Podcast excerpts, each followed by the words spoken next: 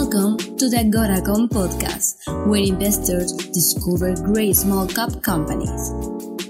Thank you for taking Agoracom with you and make sure to follow our podcast. Welcome to Beyond the Press Release, a production of Agoracom, in which we take the time to speak with small cap executives after they put out important news, especially when the news is about themselves.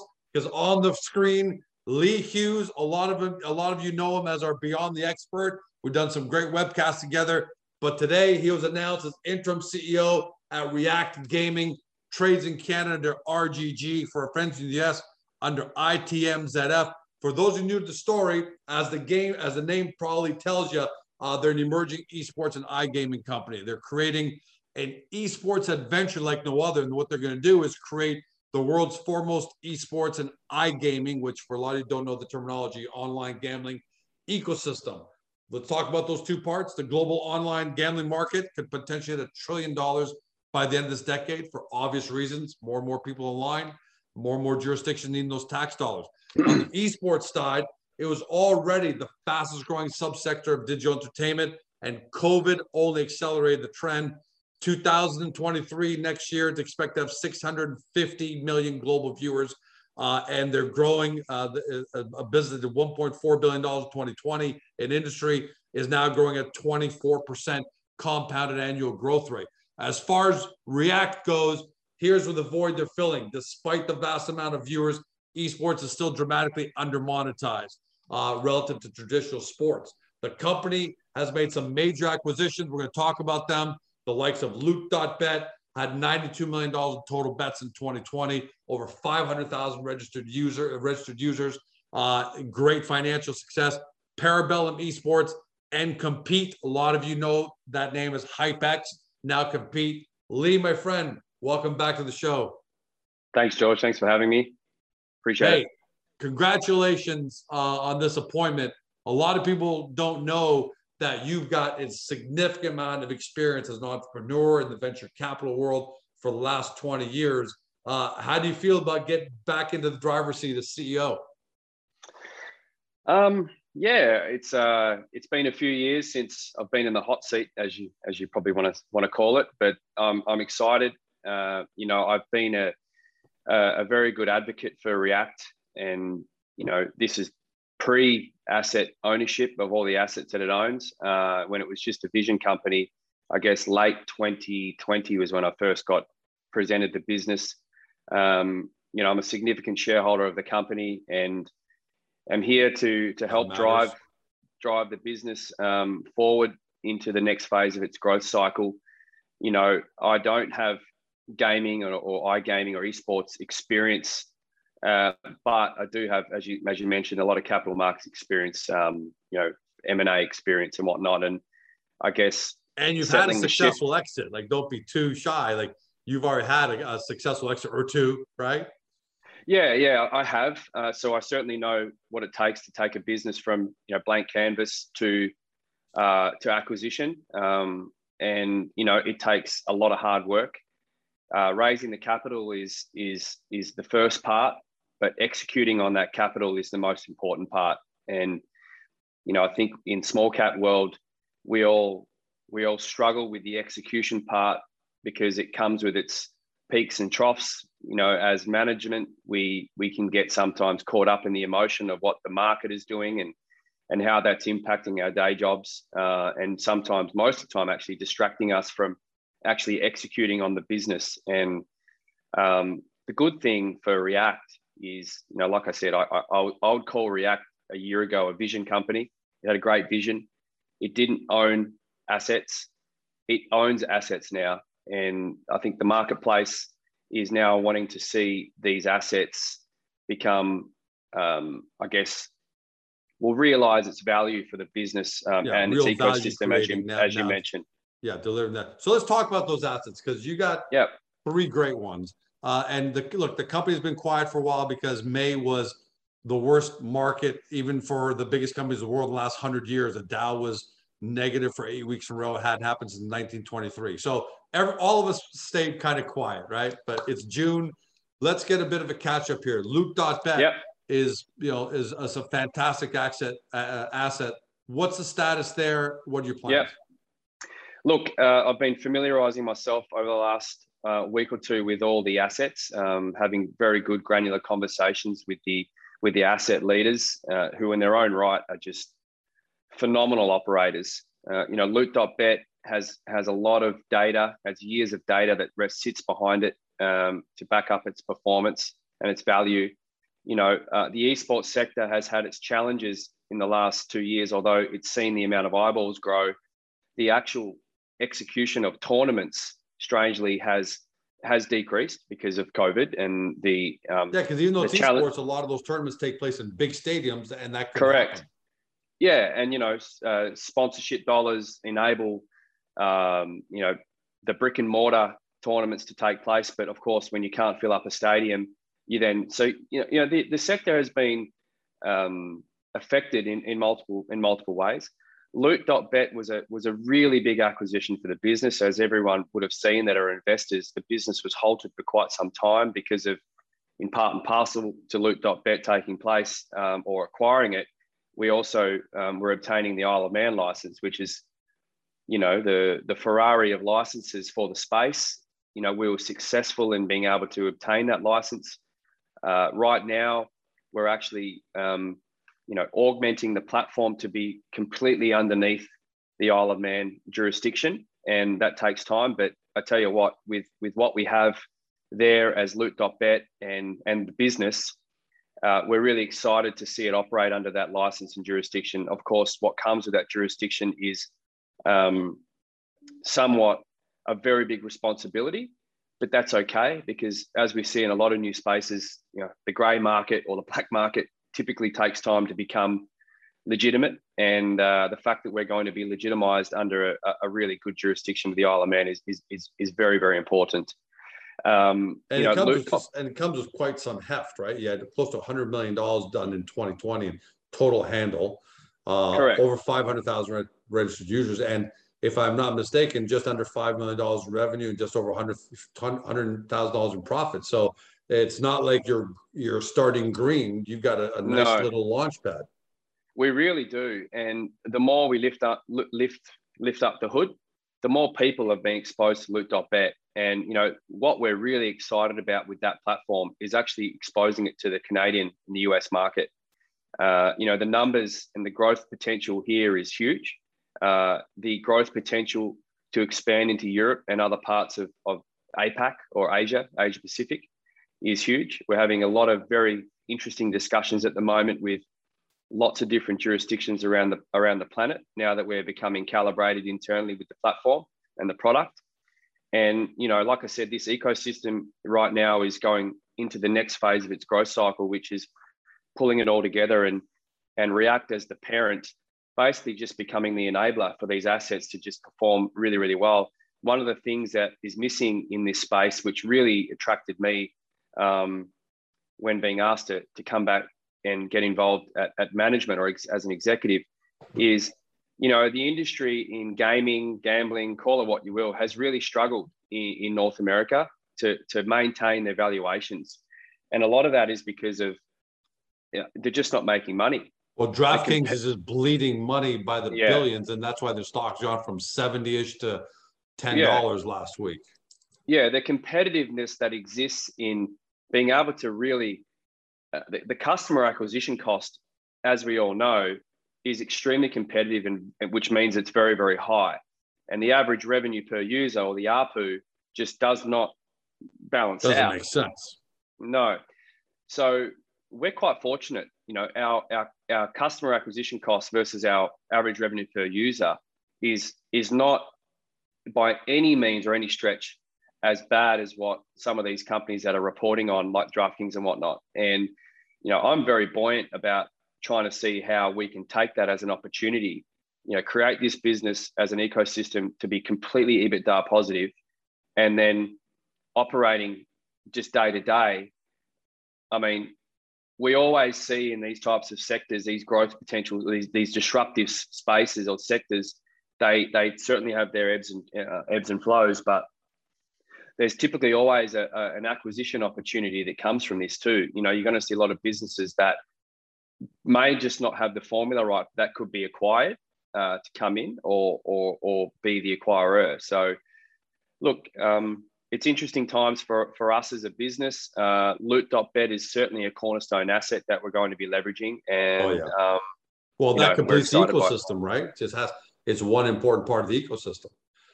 Exactly. Yeah, another important part is Parabellum Esports. That's a, a professional Rainbow Six uh, esports team that's got over 450,000 followers. Uh, generate revenue through sponsorships, prize money, and merchandise. Uh, tell us about uh, how Parabellum is going and and right now, and and where you see kicking, it going down the road. Yeah, kicking huge goals at the moment. The Parabellum guys. Um, you know, I was on the phone with them today between their team, their men's team that are positioned down in Vegas, and their women's team actually that are positioned down in Brazil. The guys are really kicking some goals. You know, they've they've been able to advance themselves up the ranks. And like I said, you know, with with full disclaimer, I'm not an expert esports expert, so I'm learning. But um, you know, they've been able to tra- uh, been able to attract new sponsorship, which we're going to hear about soon. Um, they're really performing as you know top four performers in their in their comp- competition environment. Nice. Um, nice. Their, tournaments, you know, are, are, it's looking very positive for them to be graduating up into the international tournament environment, which is which is great for them. And you know, I, I guess as as we're talking about the ecosystem, you know, we have assets that are exposing each other's assets um, and, and, and brand value. And you know, Loot.bet has such a such a, a great brand presence in amongst specific jurisdictions. Um, you know, that only helps our other branded assets being, you know, obviously compete.gg and, and Parabellum as well. So, you know, the guys are just chipping away and they're doing well. Compete uh, was HypeX, now Compete. Uh, just explain to everyone briefly what Compete does, and then same yeah. thing. You know, how's it going? Where do you where do you see yourself taking it? Yeah, so Compete is our tournament platform. You know, um, you and I can can can punch in, and we can you know start having a go against each other in, in different tournaments. Again, I'm still familiarizing myself with all the new games and whatnot. Uh, the, comp- the the marketplace will hear about some pretty exciting news um, on compete, you know, in short order. Uh, you know, they're they're heavily into product development right now uh, to make sure that we're just upskilling and, and upsizing the, the different opportunities for monetization. The next real key phase for this project or for this product internally here is, is to, to get exactly that is to, is to start monetizing the asset from sponsorship opportunities because of the eyeballs to subscription fees from users, active users, um, you know, sponsorship dollars for tournaments, and, and so forth. Um, we've got a we've got an exceptional team of of developers and and, and tech project managers. Uh, I think you've you've met Ty Root, who's the CEO of, of Compete. Yeah, it was really um, exciting.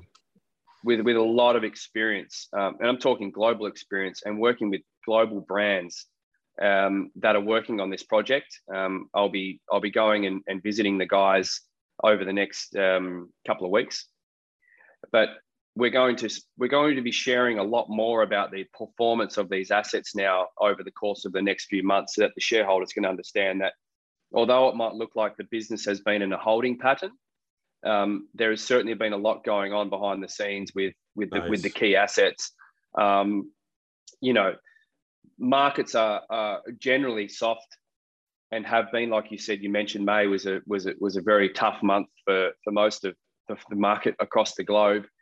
Uh, esports has certainly not, or, or in iGaming has certainly not been um, protected from any of that. And you know, we're we're we're a new sector, a new space, so we've just got to make sure that we're hitting the numbers. And um, numbers are everything. If we can survive, if, if an EBITDA positive business can survive in a in a down market, that's okay because as Boom. soon as the market shifts, those that are uh, that are that are um, that are hitting their numbers and that are making money, naturally, in my opinion, will will go with the trend. They'll be so rewarded. That, yeah, that that's our that's our hope. You know, we we need to increase the size of our shareholder base, like all small cap businesses need to. You know, we need to be presenting ourselves to the right investor base. Uh, we need to just make sure that we're we're showing the investors that the the the reason why they invested has not changed, and that is because you know we need, we needed to make sure that as a as a vision company a year ago, um, we were raising money to be able to acquire these assets to make them real and to obviously generate a return and increase the value in the company, which obviously then increases the value for the shareholders. So that message has absolutely not changed. And you know whether it was me coming in as an interim or, or someone else, uh, the board have made it very very clear within the business that that message does not change. And and I could not, uh, you know, I, I absolutely agree with them. Well, I love the ecosystem that you guys have built. You got the betting platform, you got the esports team, and I, personally, I love compete the peer-to-peer esports tournament platform. Why? Because unfortunately, I'm over 50 now, and you know I can't compete in the real world like I used to. So I see a huge opportunity in you know us gray guys who still have the competitive juice. Uh, and I'm yeah. not including you in that group because you're younger than I am, but you know we still have the comp- and you're fitter than I am but we still got that competitive juice where I want to play NBA 2K or hockey or FIFA against somebody, and I want to make it interesting. And I think compete is going to fill a really big, nice, you know, nice whole opportunity there, and I can't wait to see uh, how the how the whole ecosystem continues yeah. to, to, to move forward, buddy. Yeah, I mean, look, what I will say, and uh, we don't need to sort of continue on for much longer, but yeah. the the team are extremely agile, uh, which is which has just impressed me. Very agile team, um, very used to operating in a in a in an environment where you have to be nimble. Um, these guys are from 18 years old or 16 years old, right the way up to you know um, our generation, if you want to call it call it that, and they're exceptionally creative in, in finding ways to make things work. Um, and and I think we're seeing in the esports space um, exactly that. I think we're seeing a calibration of the of the space. Um, there are a lot of early players that came in and decided to take a risk and operate on and try and work out what the business model is, the, the business model that works for the space. And we've seen some that have just they haven't succeeded, but they, they're pioneers. Um, and we're seeing others maybe that are a little bit later to the party, like us, that have, I guess, taken our time, and um, you know we're, we're fortunate enough that we've got an ecosystem that has the different types of assets that we have so that we can you know uh, not just bet on one one horse. Yeah. Uh, and i love that. I think that's that's been a really key move by by management in the past and, and also the board uh, and their direction so you know that's that's where we're at george and you know like we we we certainly haven't gone away like i said we've we might have it might be seen that we've been in a holding pattern, but there's certainly been things going on behind the scenes, and and, and the marketplace is going to certainly become aware of a lot of that over the next uh, over the next few months. Well, Lee, the company's acquired its fourth asset, and that's you. And I don't say that lightly because I've had you on Beyond the Expert. Your track record speaks for itself in the venture capital space. Uh, you know the right people, the right people follow you. Uh, you know what it takes to succeed. You know what the pitfalls are where the uh, landmines are for all small emerging companies. They're all the same. And uh, now with you at the at the head of the table, man, uh, I think that's another great asset, and I can't wait to have you back. But for today, I want to congratulate you on your appointment. Well deserved. Yep. thanks, mate. Appreciate that. For everybody at home, you've been watching or been listening by podcast on Spotify, Google, Apple, your favorite podcast platform. To Lee Hughes, he's CEO, interim, but I think it's full time CEO at React Gaming trades on the stock symbol RGG in Canada, and for our friends in the US under ITMZF. Uh, for those new to the story and you believe in the future of esports or iGaming, and especially believe what they can be done, what can be done when they're together, then head over to the company's profile page on Agoracom so you can educate yourself on the different components. And then when you've got that knowledge, uh, head over right over to the React Gaming website, do your deep dive due diligence. Hopefully, today you discovered your next amazing small cap company. Have a great day. Thanks for joining us. See you next time. Thanks, guys. Hey guys, this podcast is over. But don't forget to help your company by liking it or even leaving a comment. And then don't forget to help yourself by following us on Spotify, Google, Apple, or on your favorite podcast platform so you will never miss another one great Agoracom's Small Cap podcast.